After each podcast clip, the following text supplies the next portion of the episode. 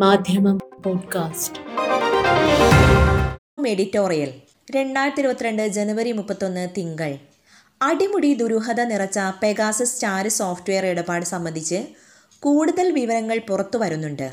Indian ഭരണകൂടം തന്നെ രാജ്യസുരക്ഷയെ അപകടത്തിലാക്കുന്ന തരത്തിൽ ഇടപാട് നടത്തിയെന്ന വാർത്തകളുടെ പശ്ചാത്തലത്തിൽ അവശേഷിക്കുന്ന പ്രതീക്ഷ കോടതിയിൽ മാത്രമാണെന്ന് ചൂണ്ടിക്കാട്ടുകയാണ് ഇന്നത്തെ എഡിറ്റോറിയൽ.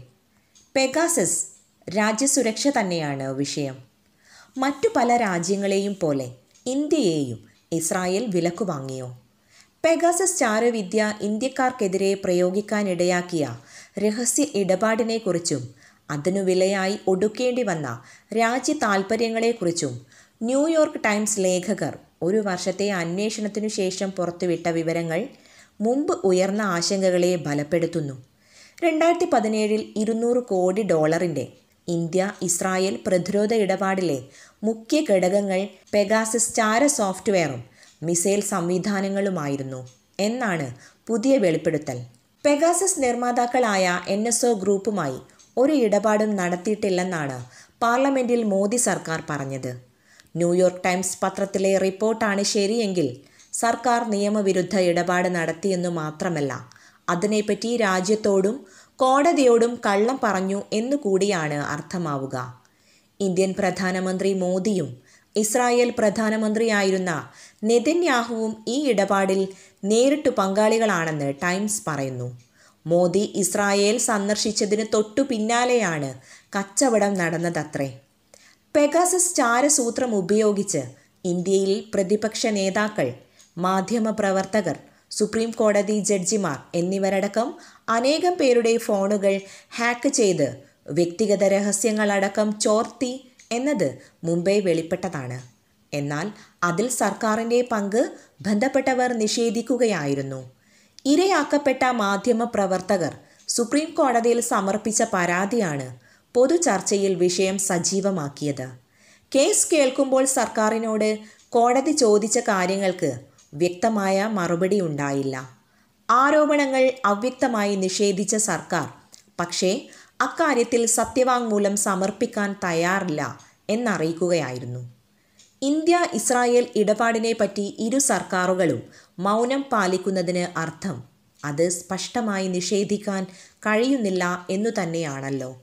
ദേശീയ സുരക്ഷാ താൽപ്പര്യമെന്ന ഒറ്റമൂലിയുമായി എല്ലാ ചോദ്യങ്ങളെയും തടുക്കാമെന്ന സർക്കാർ നിലപാടിനെ സുപ്രീം കോടതി ഒരു ഘട്ടത്തിൽ വിമർശിച്ചു. ദേശസുരക്ഷാ വാദം ഉയർത്തി ഓരോ കാര്യത്തിലും ഫ്രീ പാസ് നേടാമെന്ന വിചാരമൊന്നും ഭരണകൂടത്തിന് വേണ്ട. എല്ലാം അടച്ചുള്ള ഒരു നിരോധനവും കോടതിയുടെ പരിശോധനയ്ക്കെതിരെ പറ്റില്ല എന്ന് ജഡ്ജിമാർക്ക് പറയേണ്ടി വന്നു. വിശദാന്വേഷണത്തിന് സുപ്രീം കോടതി നേരിട്ട് മൂന്നംഗ സമിതിയെ നിയോഗിച്ചിരിക്കുകയാണ്. ഇപ്പോൾ ന്യൂയോർക്ക് ടൈംസിൽ വന്ന അധിക വിവരങ്ങൾ ശരിയാണെങ്കിൽ ദേശസുരക്ഷയ്ക്ക് താങ്ങായിട്ടല്ല. അതിനെ അപായപ്പെടുത്തുന്ന വിദ്രോഹ നടപടിയായാണ് ചാരസൂത്ര ഇടപാടിനെ വിലയിരുത്തേണ്ടി വരിക. പെഗാസിസ് എന്ന സോഫ്റ്റ്വെയർ സർക്കാരുകൾക്കു മാത്രമേ വിൽക്കൂ എന്ന് എൻ എസ് ഒ മുമ്പേ വ്യക്തമാക്കിയിട്ടുള്ളതാണ്. അതിന് പാകത്തിൽ ഇസ്രായേലി നിയമം രൂപപ്പെടുത്തിയ അവിടുത്തെ സർക്കാർ ആകട്ടെ അത് സയണിസ്റ്റ് രാഷ്ട്രത്തിന്റെ താൽപ്പര്യങ്ങൾ നിവർത്തിക്കാനാണ് ഉപയോഗിച്ചു വരുന്നതെന്ന് ന്യൂയോർക്ക് ടൈംസ് വിശദമായി വിവരിക്കുന്നുണ്ട്. രണ്ടു തരത്തിൽ ഇത് വിവിധ രാജ്യങ്ങളുടെ സുരക്ഷയെ ബാധിക്കുന്നുണ്ട്. ഒന്ന് സ്മാർട്ട് ഫോണിൽ ക്ഷണിക്കാതെ കയറിയിരിക്കുന്ന ചാര സോഫ്റ്റ്വെയർ വ്യക്തിഗത സ്വകാര്യങ്ങളടക്കം ചോർത്തിയെടുക്കുന്നു. ഇസ്രായേലി സാങ്കേതിക വിദ്യ ആയതിനാൽ ആ രാജ്യത്തിനു കൂടി അത് ലഭ്യമാകില്ല എന്ന് തീർച്ച പറയാൻ കഴിയില്ല താനും.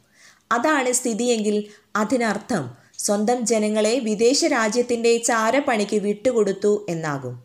ഇക്കാര്യം വിദഗ്ധരാണ് വ്യക്തമാക്കേണ്ടത്. അതേസമയം മറ്റൊരു സുരക്ഷാ ഭീഷണി ഇതിനകം വ്യക്തമായി കഴിഞ്ഞതാണ്.